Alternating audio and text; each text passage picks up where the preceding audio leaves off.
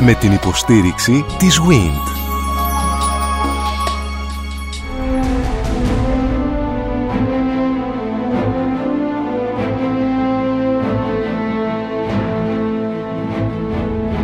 Γνωρίζοντας την Ακρόπολη.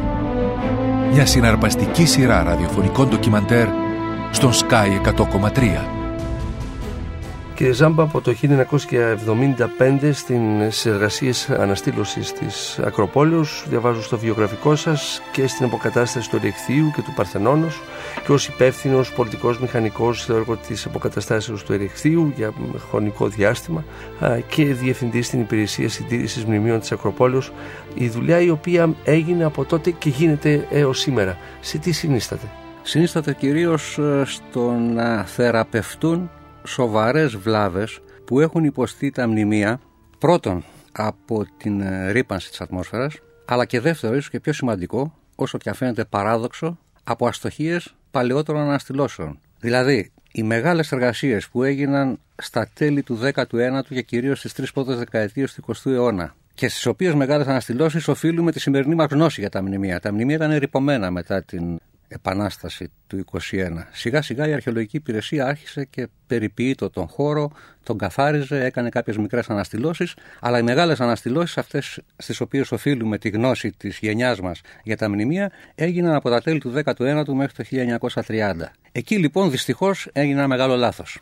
Χρησιμοποιήθηκε εκτεταμένα ο σίδηρος για τη σύνδεση των κατακαιρματισμένων αρχιτεκτονικών μελών και αυτή η σιδερένη σύνδεσμη στο πέρασμα του χρόνου λειτουργήσαν σαν μικρά εκρηκτικά, κατάσπασαν τα μάρμαρα, με αποτέλεσμα μετά από 20, 30, 40, 50 χρόνια οι αναστηλώσεις οι ίδιες να έχουν δημιουργήσει το μεγάλο πρόβλημα στα μνημεία. Αυτή η δουλειά λοιπόν που γίνεται πάνω στην Ακρόπολη εδώ και 34 χρόνια αποσκοπεί κυρίως, στο να θεραπεύσει κυρίως αυτά τα δύο προβλήματα. Το ένα είναι μέτρα για τη ρήπανση της ατμόσφαιρας, μέτρα δηλαδή για να αντιμετωπιστούν τα προβλήματα που δημιουργεί η ρήπανση στα μνημεία και δεύτερον η θεραπεία των μαρμάρων από τις βλάβες που προκάλεσαν τα σκουριασμένα σίδερα των παλιότερων αναστηλώσεων. Όλα αυτά που αναφέρατε κύριε Ζάμπα, εντάξει λίγο είναι τεχνοκρατικά πιο πολύ. Mm. Μας δώσατε το πλαίσιο της συντήρησης. Όμως αναρωτιέται κανείς, είστε ένας από τους ανθρώπους που ανεβαίνετε σχεδόν κάθε μέρα στον Ιεροβράχο ή επί χρόνια είτε μελετώντας τη βόρεια κοινοστοιχεία, είτε το ερεχθείο, είτε είτε. Τι σημαίνει αυτή η δουλειά, ανεβαίνω πάνω, ψάχνω, ψηλαφίζω, ας πούμε στη βόρεια πλευρά του Παρθενώνα. Τι σημαίνει για σας ε, αυτό το καθημερινό άγγιγμα αυτού του μνημείου και η θεραπεία του κατά; αυτή η έννοια της τεχνοκρατίας εμένα δεν μου αρέσει καθόλου. Γιατί τεχνοκράτη σημαίνει αυτός ο οποίος βλέπει τη ζωή, τον πολιτισμό από τη σκοπιά ενός ε, ψυχρού τεχνικού. Και παρόλο που η δουλειά η δικιά μου λόγω αντικειμένου, λόγω ειδικότητας, ως πολιτικός μηχανικός, ήταν πράγματι μια εργασία που είχε να κάνει με τη στερεότητα των μνημείων, με υπολογισμούς, με μαθηματικά, δηλαδή ίσως με λίγο γοητευτικά πράγματα. Η αλήθεια είναι ότι αυτά τα 25 χρόνια που ανέβαινα καθημερινά πάνω στην Ακρόπολη, το κέρδος είναι και η χαρά και το ενδιαφέρον. Είναι ότι μπόρεσα, νομίζω, να μπω στην ουσία της δουλειάς. Δηλαδή ότι δεν έχουμε να μεταχειριστούμε κάποια μάρμαρα τα οποία κάπου τα βρήκαμε, αλλά κάποια σπουδαία έργα τέχνης και αυτή την γνώση, αυτή την ε, εμβάθυνση θα μπορούσαμε να πούμε, την ένιωσα. Άρα αυτή ήταν και η ομορφιά της δουλειάς, αυτή ήταν η γοητεία.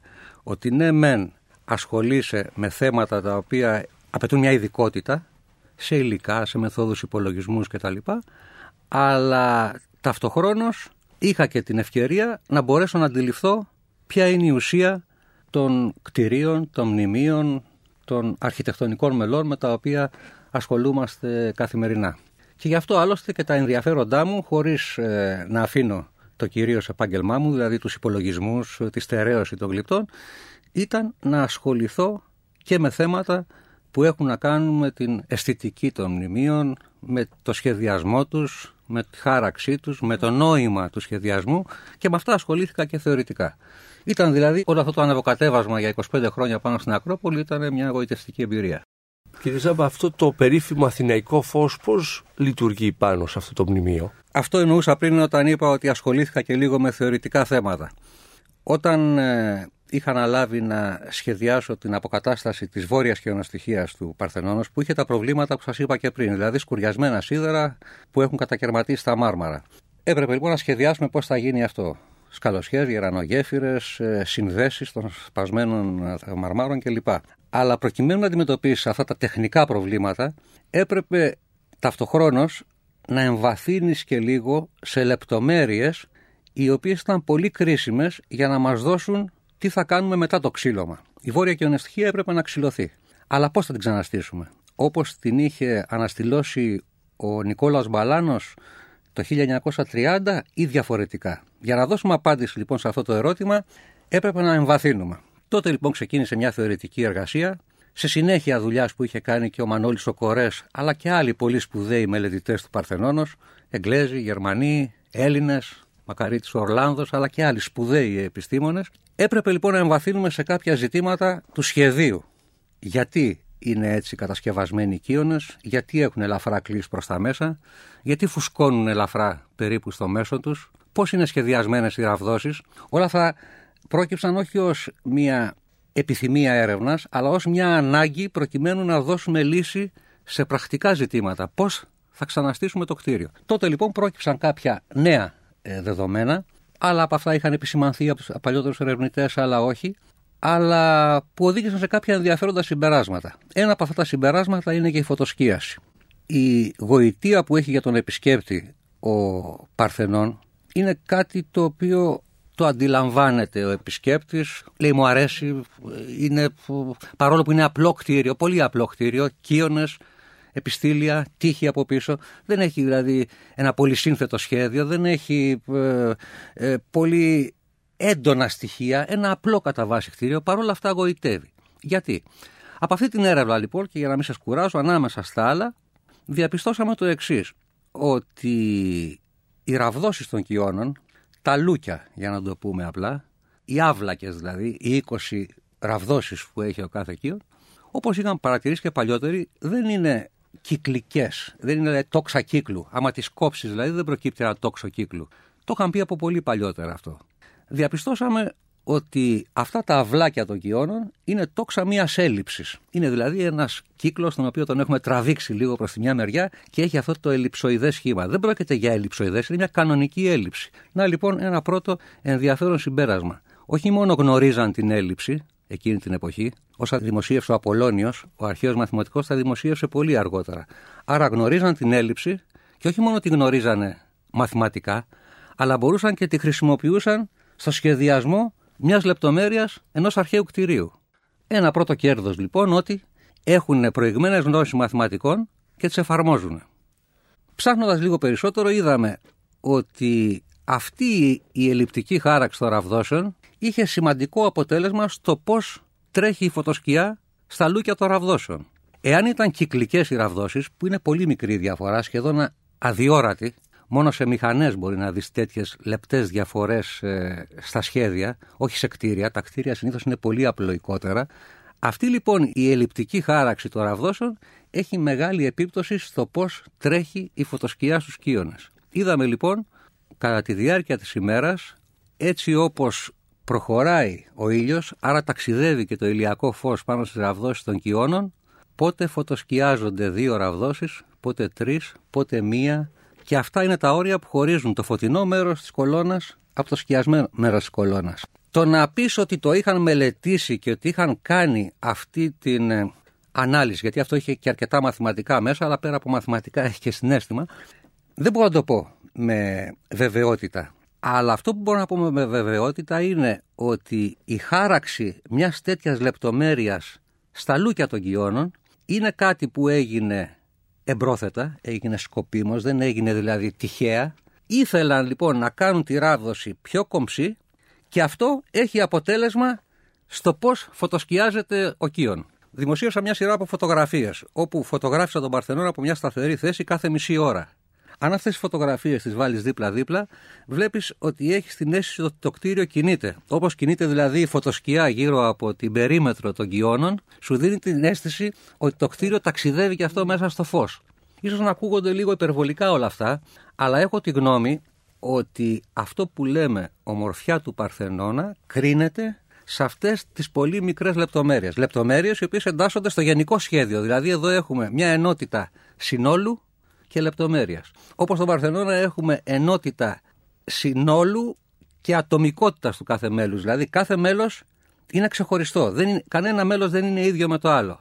Παρ' όλα αυτά, αυτά αυτές οι ατομικότητες, αυτά τα μεμονωμένα μέλη, συνθέτουν ένα αρμονικό σύνολο. Και αυτή η ιστορία με τις φωτοσκιάσεις εξηγεί, θα έλεγα, ή βοηθάει στην εξήγηση γιατί αυτό το απλό κτίριο, που έχει κολόνες, τείχους και δοκάρια επάνω, έχει βέβαια και την γλυπτική. Αλλά δεν είναι μόνο η γλυπτική που το κάνει πολύ σπουδαίο, αλλά και η ίδια η αρχιτεκτονική τους. Σε ένα απλό κτίριο λοιπόν, τόσο λεπτές εκλεπτύνσεις, τόσο λεπτές λεπτομέρειες που πρέπει να προβληματίζεται κανείς ότι αφενός τις σκέφτηκαν, αφενός τις σχεδίασαν, αφετέρου μπόρεσαν να τις εκτελέσουν. Διότι για να έχει τόσο ωραίο αποτέλεσμα η φωτοσκίαση στις ραβδόσεις, δεν φτάνει μόνο να τη σχεδιάσει ο αρχιτέκτονας, αλλά να βρει και του τεχνίτες που θα εκτελέσουν, που θα κατασκευάσουν δηλαδή αυτό που ο αρχιτέκτονας σκέφτηκε. Τις διέκριναν τότε οι άνθρωποι. Εγώ πιστεύω σίγουρα τις διέκριναν όπως οι σημερινοί άνθρωποι διακρίνουν ένα αυτοκίνητο που το έχει χτυπήσει μια πετρούλα. Και βλέπεις το αμάξωμα, ιδιαίτερα όταν είναι στο φως, βλέπεις ότι εκεί στην πετρούλα αυτό το μικρό χτυπηματάκι, ας πούμε, η σκιά τη δείχνει μεγάλη. Δηλαδή, διέκριναν ότι αυτό το κτίριο έχει κατασκευαστεί με τέτοια μεγάλη ακρίβεια και με τέτοια προσοχή στις λεπτομέρειες που είναι τέλειο. Έχω μετρήσει πολλά αρχαία κτίρια. Έχω δουλέψει σε πάρα πολλά. Ναι. Το ξέρει η κυρία Κουντή. Και τα έχω μετρήσει με λεπτομέρειες. Ε, την ακρίβεια του Παρθενός δεν την έχει ούτε ο ναός του Διός στην Ολυμπία, ούτε ο ναός του Διός στην Εμέα και πολύ περισσότερο κτίρια μεταγενέστερων εποχών, της Ρωμαϊκής εποχής. Δηλαδή αυτή η ακρίβεια είναι ίσως η ύψιστη ακρίβεια που πέτυχαν οι άνθρωποι σε ένα αρχιτεκτόνημα, σε ένα κτίριο. Το ερέκτιο έχει άλλα γνωρίσματα. Είναι ένα κτίριο με ποικιλία είναι σε άνισες στάθμες. Δηλαδή η νότια πλευρά του που είναι απέναντι τον Παρθενώνα είναι πολύ ψηλότερα από τη βόρεια που είναι προς το μοναστηράκι. Έχει τις προστάσεις, δηλαδή έχει αυτές τις προεξοχές με τις κοιονοστοιχίε. Έχει ψηλούς κύονε στη βόρεια πλευρά, κοντούς στην ε, ανατολική. Δηλαδή είναι ένα έργο με, με ποικιλία αρχιτεκτονική.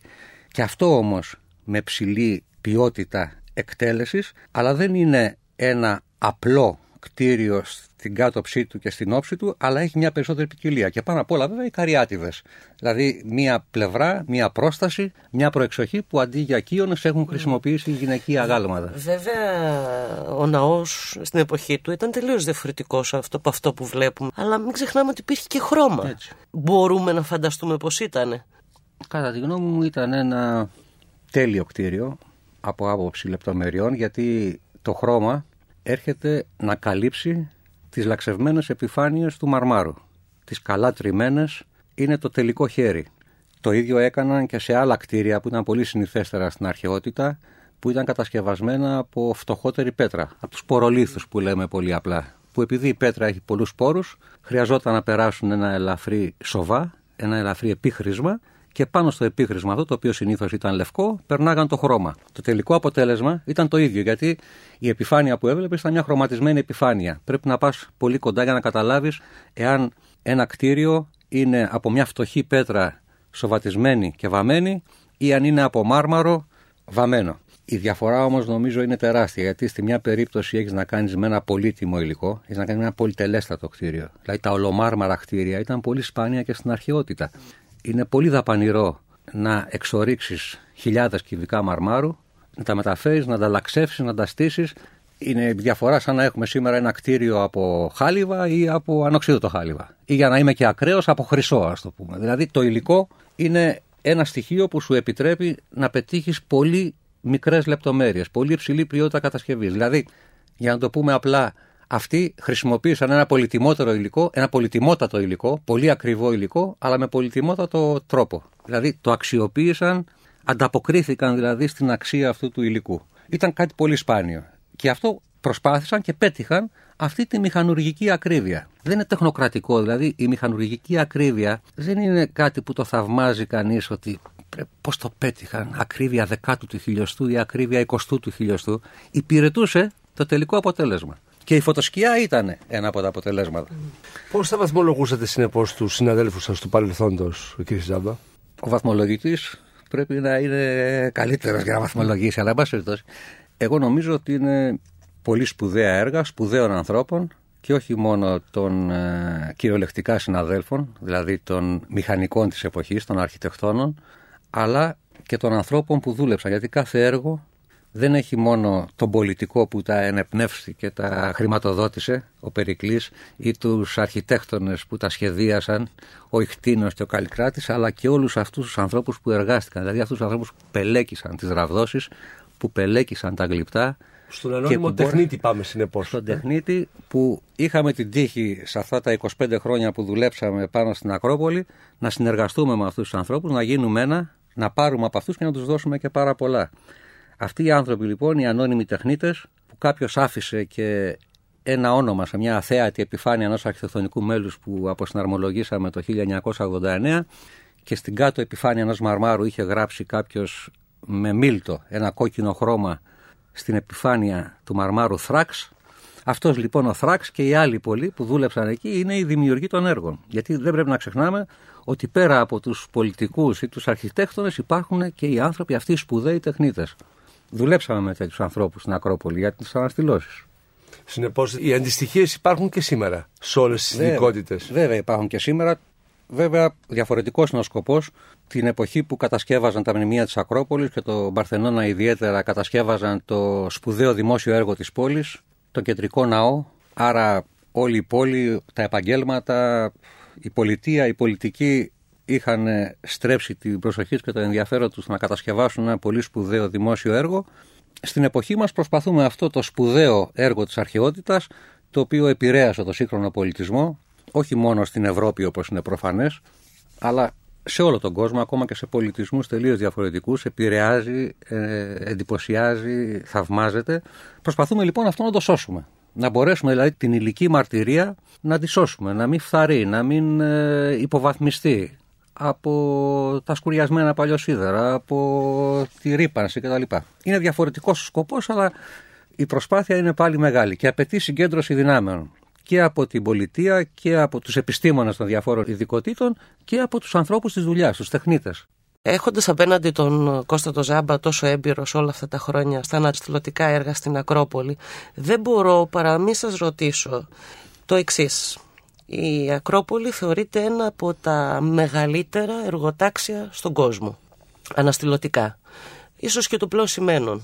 Όλα αυτά τα χρόνια τι δίνουμε, γιατί δεν έχουμε ολοκληρώσει το έργο αυτό, σε επίπεδο αναστήλωσης στον κόσμο και τι, αν θέλετε, κερδίσαμε μέσα από αυτή τη δουλειά της αναστήλωσης από το 1975 μέχρι σήμερα. Κερδίσαμε αρκετά πράγματα που συνέβησαν για πρώτη φορά. Το 1975 όταν ε, δημιουργήθηκε η Επιτροπή Συντηρήσεων Ηνωμένων Ακροπόλεω από τον Κωνσταντίνο Καραμαλή, τότε υπουργός ο Τρυπάνης. Για πρώτη φορά σε αυτή την επιτροπή δεν συμμετέχουν μόνο αρχαιολόγοι, αλλά και επιστήμονες άλλων ειδικοτήτων μηχανικοί. Ο Χαράλαμπος Μπούρας, αρχιτέκτονας, πρόεδρος και σήμερα της Επιτροπής Ακροπόλεως, ο Σοκράτης Αγγελίδης, πολιτικός μηχανικός, ο αίμνηστο Θόδωρος Κουλικίδης, χημικός μηχανικός, δηλαδή για πρώτη φορά στην επιτροπή που ασχολείται με τα θέματα αυτά, συμμετέχουν και μάλιστα σε τακτική βάση, κάθε εβδομάδα συνεδριάζαν αυτοί οι άνθρωποι, επιστήμονες διαφόρων ειδικοτήτων. Άρα αυτό που λένε οι διεθνείς αρχές διεπιστημονικότητα στην αντιμετώπιση των προβλημάτων των μνημείων, για πρώτη φορά στην Ελλάδα γίνεται με την Επιτροπή Συντηρήσεων Μνημείων Ακροπόλεως.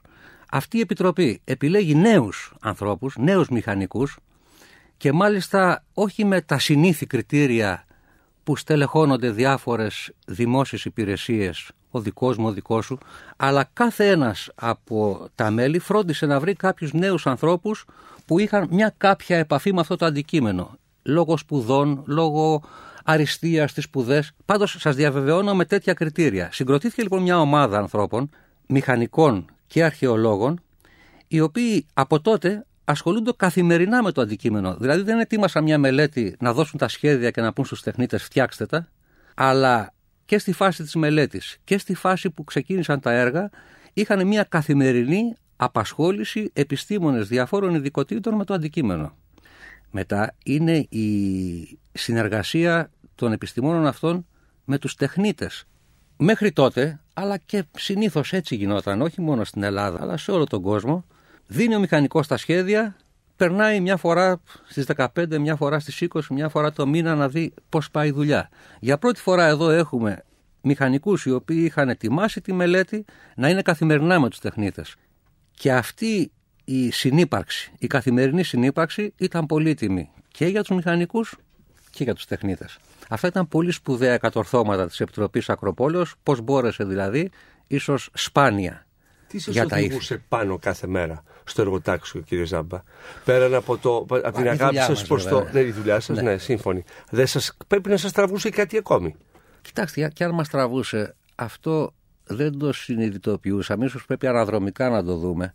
Αλλά εγώ πιστεύω ότι πέρα από το ότι ήταν η δουλειά μας και έπρεπε να την κάνουμε, μας τραβούσε και αυτό το ενδιαφέρον που όσο πέρναγε ο καιρός για την πλειονότητα εξημών ήταν κάτι τραβηχτικό. Ήταν το αντικείμενο δηλαδή. Και αυτό είναι ειλικρινές, είναι πραγματικό, δεν δεν κάπου είναι. γραμμένο στο συμβόλαιό σας, Φερρυπίν, ότι θα Όχι, είσαι βέβαια. εκεί. Είχατε και την προηγούμενη εμπειρία, μας είπατε, σε άλλους, από άλλες χώρες όπου δεν ήταν υποχρεωτική η παρουσία. Ακριβώς, ακριβώς. Άρα λοιπόν εδώ λειτουργήσαν άλλα πράγματα. λειτουργήσε το σύστημα το οποίο δημιούργησε η Επιτροπή Ακροπόλεως και αυτό είναι η μεγάλη της συνεισφορά. Δηλαδή, μια επιτροπή γνωρίζετε Που ότι δεν στο δημόσιο. δούλεψε σαν τους δημοσίους υπαλλήλους, Ε, δηλαδή, γνωρι- εννοείς τώρα, ε, όχι κύριε μόνο. Ζάμπα, για να το φέρουμε στα δηλαδή, σύγχρονα γνωρίζετε όμως. ότι στο δημόσιο υπάρχουν χιλιάδες επιτροπές. Επιτροπή όμως, η οποία να στυλαχώνεται όχι με κριτήριο ο δικός μου, ο δικός σου, ο φίλος μου, αλλά επιστήμονες οι οποίοι είναι αναγνωρισμένοι στο αντικείμενό τους. Χωρίς να ρωτάει ποιος, Και αυτό- πού ανήκει κτλ. Και αυτό Δεύτερον, που είπατε, ναι, είναι πολύ εντυπωσιακό. Πολύ σημαντικό αυτό που λέει η κυρία Κουντή, το πιστεύω απόλυτα. Δηλαδή, νέοι άνθρωποι που τους επιλέγουμε αξιοκρατικά. Δηλαδή, ο, ο καθηγητής Μπούρας διαλέγει εν ολίγης τους τέσσερις καλύτερους μαθητές του. Εσείς προσωπικώς είχατε μελετήσει τον Παρθενώνα ή είχατε μια Κοίτα, γενική άποψη και τώρα- στη συνέχεια πια ψάχνοντας προχωρήσατε περαιτέρω; Τώρα μου λέτε προσωπικά. Εγώ για να είμαι ειλικρινής προσωπικά ήμουν ότι είναι η πλειονότητα των Ελλήνων. Δηλαδή ανεβήκαμε στην Ακρόπολη στα μαθητικά μας χρόνια. Και είχα ανέβει και άλλες δύο φορές. Ο Κορές ήταν διαφορετική περίπτωση. Ο Κορές από Πιτσιρίκος ήταν στην ερωτευμένος- Ακρόπολη. Ήταν ερωτευμένος με τον Εγώ ήμουν διαφορετική περίπτωση. Γιατί με πρότεινε εδώ το καθηγητή Αγγελίδης, Γιατί ήμουν αριστούχος στο Πολυτεχνείο. Δεν ήμουν όμως της Ακροπόλεως, δεν ήμουν μελετητής της αρχαίας αρχιτεκτονικής και των αρχαίων μνημείων. Ήμουν ένας πολύ καλός φοιτητής. Και με αυτό το κριτήριο με επέλεξε. Ίσως αυτό ήταν και το στοιχείο που στο πέρασμα του χρόνου δημιουργήθηκε αυτό το δέσιμο διέλευσε που ο σε άλλος ο εσάς, συνάδελφος ναι. το είχε από πιτσιρικάς. Σχολή δημιουργήθηκε όλα αυτά τα χρόνια. Εγώ νομίζω δημιουργήθηκε. Αναστηλωτική. Η οποία ο- να μην αφορά όμως μόνο τα μνημεία της Ακρόπολης, αλλά να αφορά μια ελληνική πλέον σχολή αναστήλωσης που να μπορούμε να λέμε αυτή είναι η σχολή μας, δέστε την. Να προσθέσω Ε, εγώ σε ναι. αυτό που λέει η Δήμητρα, αν έχουμε επιστημονική υπεραξία μέσα από αυτή την εργασία σας που κάτι τόσα χρόνια. Έχουμε. Αρκεί να σας πω ότι όταν ξεκινήσαμε αυτή η ομάδα στην Ακρόπολη το 1975, στην ομάδα της Ακρόπολης είμαστε σχεδόν όσοι μηχανικοί ήταν σε όλο το Υπουργείο. Είμαστε 7-8, άλλοι τόσοι ήταν σε όλο το Υπουργείο. Σήμερα είναι κάποιες εκατοντάδες. Αλλά έχουν γίνει πολλά από τότε. Δηλαδή έχουμε πολλά αναστηλωτικά έργα σε όλη την Ελλάδα. Έχουμε το ίδιο μοντέλο μηχανικοί και αρχαιολόγοι οι οποίοι είναι πάνω στο έργο, οι οποίοι μελετούν, επιβλέπουν, παρακολουθούν, δημοσιεύουν εκ των υστέρων. Είναι πολλοί αυτοί. Έχουμε δύο μεταπτυχιακά τμήματα, ένας στο Πολυτεχνείο και ένας στο Αριστατέλειο Πανεπιστήμιο Θεσσαλονίκης που βγάζει μηχανικούς ειδικά για αναστηλώσεις. Έχουμε πια αποθυσαυρίσει γνώση και πείρα που αυτό το θησαυρό βέβαια θα μπορούσαμε να τον έχουμε χρησιμοποιήσει πολύ καλύτερα ως πολιτεία γιατί αυτή η υπεραξία που λέει ο κ. Πορτοσάλτε εγώ θα την έβλεπα και σαν μια αξία, μια γνώση που θα μπορούσαμε να την περάσουμε και εκτός συνόρων και σε χώρες άλλες που θα μπορούσαμε να έχουμε μια δραστηριότητα με μια οργανωμένη φροντίδα και προετοιμασία της πολιτείας και προς την Ασία και προς την Αφρική αλλά και προς την Ευρώπη. Εγώ είχα την τύχη να εργαστώ και αλλού εκτός συνόρων, στο όρο Σινά για την ακρίβεια, αλλά και εκεί είναι ένας χώρος ελληνικός. Αλλά αυτή η οργανωμένη από την πολιτεία προσπάθεια ό,τι έχουμε μπορέσει να κάνουμε εδώ με πολλές αδυναμίες, ελλείψεις, αντιφάσεις, όλα αυτά υπάρχουν, αλλά παρόλα αυτά σε αυτό το τομέα τα τελευταία 30 χρόνια έχει δημιουργηθεί ένα δυναμικό. Ανθρώπινο, δυναμικό, τεχνογνωσία. Αυτό θα έπρεπε η πολιτεία να το οργανώσει και να το απλώσει, Τώρα φοβάμαι να το ότι ζητάμε χρησιμοποιήσει. πολλά πράγματα κύριε Ζάμπα. Ε, ας αρκεστούμε στο Ναι. ότι βρεθήκατε μ, σε μια συγκυρία μέσα κάποιοι άνθρωποι και μέσα από εσάς έγινε ένας πολύ μεγαλύτερος κύκλος. Έτσι. Αυτό είναι, νομίζω ότι θα πρέπει να... Θετικό. Πολύ θετικό. Και θετικό και να νιώθει κανείς και τυχερός που βρίσκεται με ανθρώπους της συναντήληψης ναι, ναι, ναι. και της ίδιας προοπτικής, ας πούμε, για να κάνει κάτι. Θα ήθελα να γυρίσουμε λίγο και στο Ερέχθιο και στον Παρθενώνα. Θίξατε προηγουμένως τις αυλακώσεις στους Σκίονε. Έχουν κάποιο άλλο ιδιαίτερο χαρακτηριστικό στο οποίο ε, να σταθούμε για να μπορέσουμε να κάνουμε τον ακροατή μας να ξανανεύει στην Ακρόπολη και να δει τον Παρθενώνα κάτω από άλλη ματιά. Να δει αυτό το πέρασμα; Πόση ώρα θέλουμε αλήθεια Εσείς είπατε ότι κάθε μισή ώρα φωτογραφίζατε τους σκίονε. Πόση ώρα θέλουμε εμείς για να καταλάβουμε το πέρασμα αυτού του φωτός και την κίνηση που πιθανώς βλέπετε εσείς ότι κάνει το κτίριο; Η προσωπική εμπειρία είναι πολυτιμότερη από οποιαδήποτε αφήγηση και οποιαδήποτε εικόνα. Άρα, εγώ θα έλεγα σε όποιον ανέβει στην Ακρόπολη να έχει μια άνεση χρόνου και να έχει και τη χαλαρή ψυχική διάθεση, όχι μόνο να τρέξει για να δει τα μνημεία και την ωραία θέα οπωσδήποτε γύρω-γύρω, όσο ωραία είναι βέβαια η σύγχρονη πόλη, αλλά να έχει και λίγο χρόνο να σταθεί κάπου σταθερά και να παρατηρεί τον Παρθενώνα από μια ορισμένη θέση για ένα τέταρτο, συζητώντας με την παρέα του, αλλά παρατηρώντας και το κτίριο και να βλέπει το πέρασμα των ζωνών του φωτός και της σκιάς ανάμεσα στους σκίονες. Πρέπει να παρατηρήσουμε εδώ ότι με βάση τις μετρήσεις που κάναμε και τα συμπεράσματα που παίρνουμε από περιοχές οι οποίες δεν έχουν υποστεί φθορά, αυτές οι ακμές των ραβδόσεων, δηλαδή το σύνορο ανάμεσα σε δύο διαδοχικά λούκια, τα οποία είχαν ένα πολύ μικρό πάχος, λίγο μεγαλύτερο από ένα σπίρτο, ας το πούμε, το πάχος των ζωνών αυτών, των ακμών των ραβδόσεων, αυτές οι ακμές ήταν μια τέλεια γραμμή. Δεν λέω ευθεία, γιατί όπως λέγαμε πριν, είναι ελαφρά καμπύλες. Σκοπίμως είναι καμπύλες, για να, όπως είναι καμπύλη και οι μύες μας. Δίνανε ένα μυϊκό τόνο δηλαδή στους κορμούς των κοιώνων αυτές οι καμπύλες τους. Αλλά αυτή η γραμμή ήταν μια τέλεια γραμμή, χωρίς ψεγάδι, χωρίς τραβάδες, χωρίς κυματισμούς. Αυτό δυστυχώς σήμερα σε πολύ λίγες θέσεις που να το δούμε. Γιατί όσο και αν φαίνεται περίεργο, η ρήπαση της ατμόσφαιρας έχει πληγώσει τις επιφάνειες με αποτέλεσμα τα ευαίσθητα σημεία στις ακμές των ραβδόσων που ήταν και πολύ λεπτά να έχουν υποστεί φθορά. Άρα η αίσθηση που είχε ο αρχαίος που έβλεπε τη σκιά που ρίχνει η ακμή μέσα στο βάθος του λουκιού και ήταν μια πολύ κομψή καμπύλη, σήμερα σε πολλές περιπτώσεις να είναι πριονοτή. Όσο και αν φαίνεται περίεργο, η ρήπαση της ατμόσφαιρας, παρόλο που δεν έχει φάει πολύ από τις επιφάνειες, αυτό το ελάχιστο όμως που έχει φθαρεί, όταν η χάραξη είναι τόσο τέλεια, γίνεται αισθητή στη φωτοσκιά. Μπορούμε όμως και σήμερα να έχουμε μια πολύ ικανοποιητική αίσθηση αυτού που βλέπουμε εάν κάπου σταθούμε και παρατηρήσουμε για ένα τέταρτο 20 λεπτά τι γίνεται με τη φωτοσκίαση των μνημείων. Τι ύψος έχει; Ένα σκίωνας; 10 και 40. Τον δούλευαν ξαπλωτά ή όρθια; Όρθια.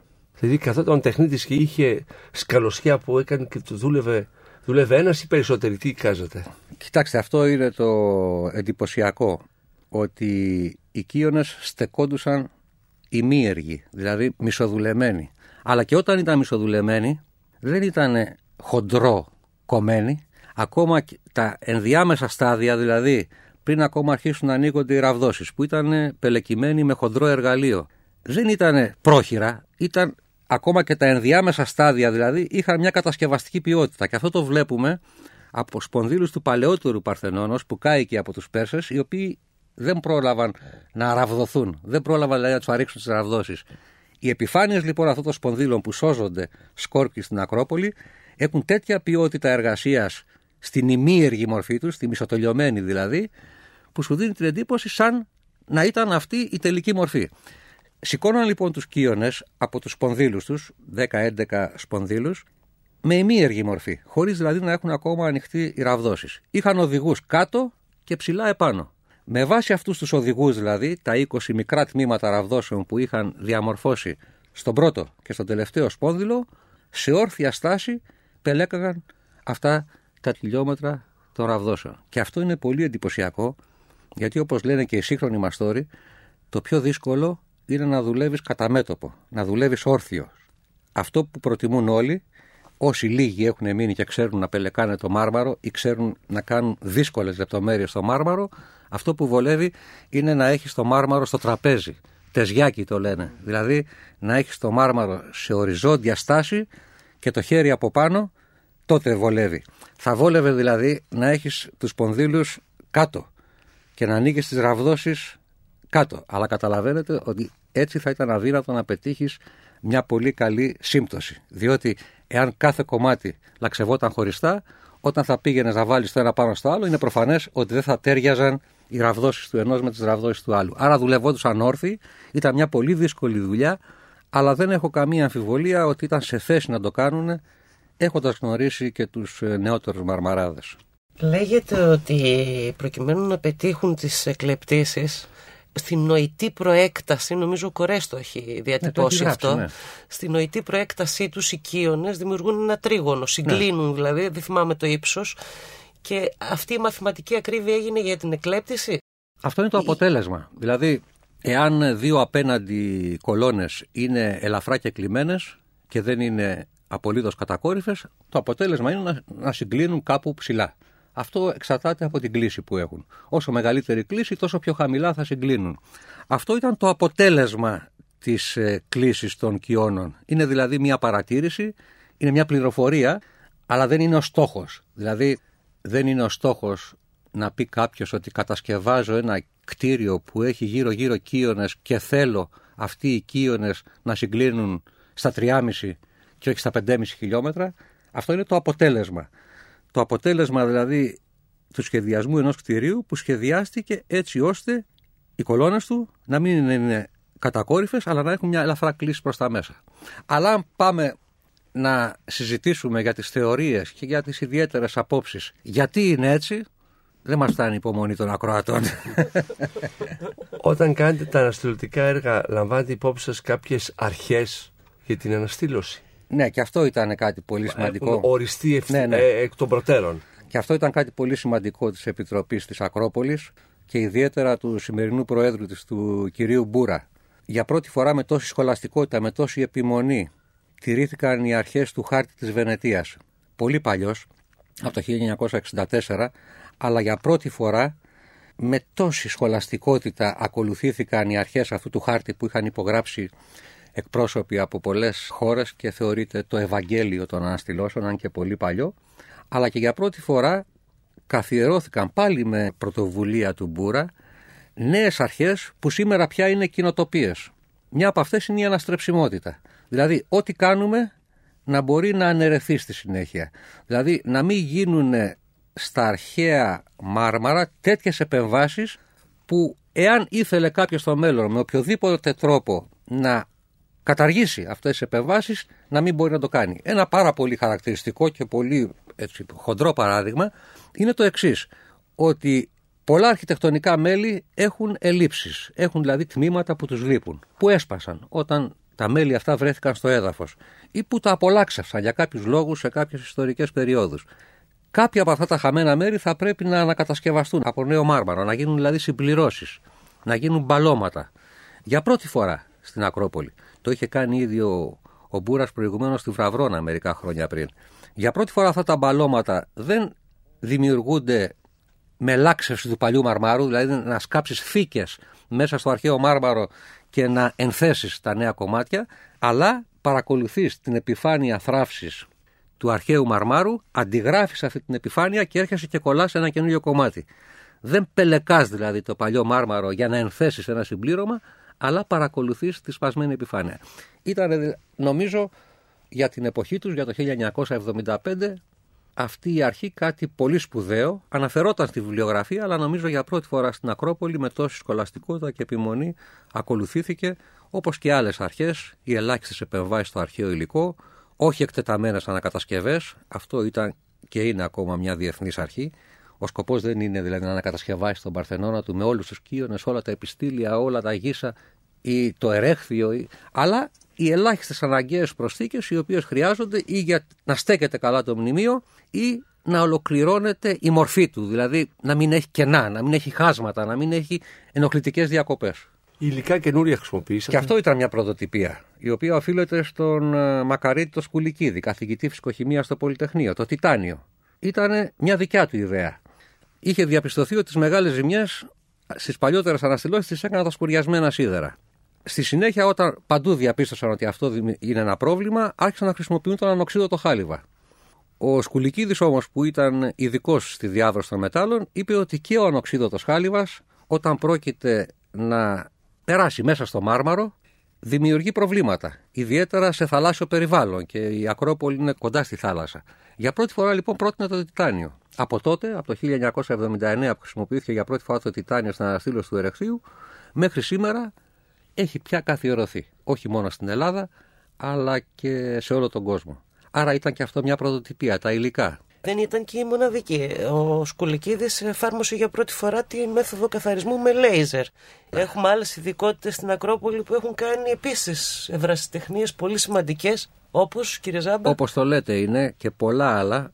Ένα άλλο επίσης σημαντικό είναι ότι το 1975 υπήρχε ένας ενθουσιασμός στη χρήση πλαστικών υλών για την προστασία. Να το πούμε απλά για να το καταλάβει ο μα ακούει. Κάποια σπρέι χημικά τα οποία προστατεύουν την πέτρα. Θα τα ξέρουν όσοι μας ακούνε γιατί τα χρησιμοποιούν στα σπίτια τους. Έχεις ένα πρόβλημα σε μια πέτρα, χρησιμοποιείς ένα κατάλληλο σπρέι, κάποιο κατάλληλο υγρό να την προστατεύσει. Μπορεί να είναι κατάλληλα για τις μάντρες και για τα σπίτια, για τα αρχαία μνημεία όμως, και αυτό ανήκει στο σκουλικίδι αυτή η τιμή ότι το επεσήμανε, δεν είναι κατάλληλα. Γιατί για τη λίγη χρονική διάρκεια που έχουμε απέτηση από ένα πεζούλι στο σπίτι μας είναι καλά, αλλά για ένα μνημείο το οποίο προορίζεται να ζήσει και πολλούς αιώνες μετά από μας κάνουν και ζημιά. Αυτά δεν χρησιμοποιήθηκαν στην Ακρόπολη, δεν χρησιμοποιήθηκαν δηλαδή πολυμεροί, όπως λέγονται επιστημονικά, για την προστασία των επιφανειών των μαρμάρων. Και πολλά άλλα όπως είπατε, και το λέιζερ και οι καθαρισμοί με διακριτικές μεθόδους, με ασβεστόνερο κλπ. Αλλά αυτά είναι άλλων ειδικότητα. Έχουμε πολύ δρόμο ακόμα μπροστά μας κύριε Ζάμπα ως προς το τέλος των εργασιών αναστήλωσης. Ναι, υπάρχει χρόνος ακόμα. Αυτά τα 30 τόσα χρόνια δεν ήταν συνεπώς αρκετά γιατί μπήκαν μέσα πολλοί παράγοντες φαντάζομαι. Κοιτάξτε, στα έργα της Ακρόπολης όπως λέγαμε και πριν έγιναν κατορθωτά πολλά πράγματα, νέα πράγματα. Ο χρόνος είναι ένα βάρος γιατί αυτά τα έργα ήδη διαρκούν 34 χρόνια. Έχουν γίνει πάρα πολλές εργασίες, πολύ σημαντικές εργασίες. Οφείλω να σας ομολογήσω ότι εγώ προσωπικά πάντα είχα το άγχος του χρόνου, όχι λόγω ιδιορυθμίας, αλλά γιατί είχα την άποψη ότι οι εργασίες που γίνονται, τα εκριώματα, οι γερανοί, οι άνθρωποι που δουλεύουν, είναι μεν μια δραστηριότητα αναγκαία για τη σωτηρία των μνημείων, αλλά η παράταση του χρόνου σημαίνει ταυτοχρόνως αποστέρηση των επισκεπτών από τη δυνατότητα να απολαμβάνουν τα μνημεία χωρίς τα βάρη τους. Βέβαια φάνηκε από τα πράγματα ότι τα έργα αυτά ήταν πολύ χρονοβόρα και είναι. Θα μπορούσε να ήταν ε, συντομότερη διάρκεια. Ποιος ξέρει. Είναι ένα δύσκολο ερώτημα. Θέλουμε μία μέρα σας πάνω στην Ακρόπολη. Μία μέρα ξεχωριστή, κύριε ναι. Ζάμπα, που θα τη θυμάστε. Πειράζει, είναι νύχτα. Και νύχτα ακόμα καλύτερα. Νύχτες είναι οι πιο ωραίες. Πολλές φορές ε, ξενύχτησα πάνω στην Ακρόπολη. Και παλαιότερα που ήμουν καθημερινά επάνω, αλλά και τελευταία με τη μεταφορά. Τώρα γιατί νύχτα, παρόλο που έχω μελετήσει και τις συνέπειες του ηλιακού φωτός πάνω στις σκήνες, ίσως γιατί όλοι μας θέλουμε, κάποιος εγωισμός είναι, να απολαμβάνουμε τους αρχαιολογικούς χώρους μόνοι μας. Είναι διαφορετική αίσθηση. Είναι αυτή η αίσθηση που είχαν οι παλιοί περιηγητές. Που όταν κανείς δεν ενδιαφερόταν για τα μνημεία, αυτοί ήταν σε θέση να τα απολαμβάνουν. Οι πιο εντυπωσιακές λοιπόν είναι οι νύχτες. Δηλαδή είναι νύχτα και μάλιστα μία θυμάμαι τελευταία, κατά τη διάρκεια της μεταφοράς των αρχαιοτήτων, έπεφτε το φως, ήταν ήδη σούρουπο και για πρώτη φορά παρατήρησα κάτι που δεν είχα παρατηρήσει ξανά τις σκιές των Καριατίδων πάνω στο νότιο τοίχο του Ερεχθείου. Ήταν εντυπωσιακό θέαμα και φώναξα έναν ε, κινηματογραφιστή που κάλυψε το έργο. Του λέω πάρε αυτή τη στιγμή, είναι μοναδική. Δηλαδή μια εικόνα από αυτές που δεν ε, ξεχνάς. Τέτοιες στιγμές είχε πολλές η Ακρόπολη, αλλά αυτή θυμήθηκα τώρα. Εάν σας άρεσε το ραδιοφωνικό ντοκιμαντέρ που μόλις ακούσατε, μπείτε στο sky.gr κάθετος podcast και γίνετε συνδρομητής. Περιμένουμε όμως και τα σχόλιά σας ή ακόμα καλύτερα την κριτική σας στα iTunes. Η δική σας κριτική στα iTunes θα βοηθήσει και άλλους Έλληνες σε όλο τον κόσμο να ανακαλύψουν τα νέα podcasts του Sky και να γνωρίσουν την ιστορία μας. Κυρίες και κύριοι, γεια σας. Με την υποστήριξη της WIND.